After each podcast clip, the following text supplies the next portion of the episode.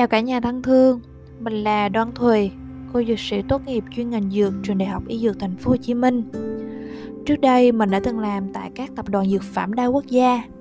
Nhưng rồi đến cuối tháng 3 năm 2021, mình quyết định dừng lại để rẽ sang một hướng đi hoàn toàn mới, đó là viết lách về sức khỏe.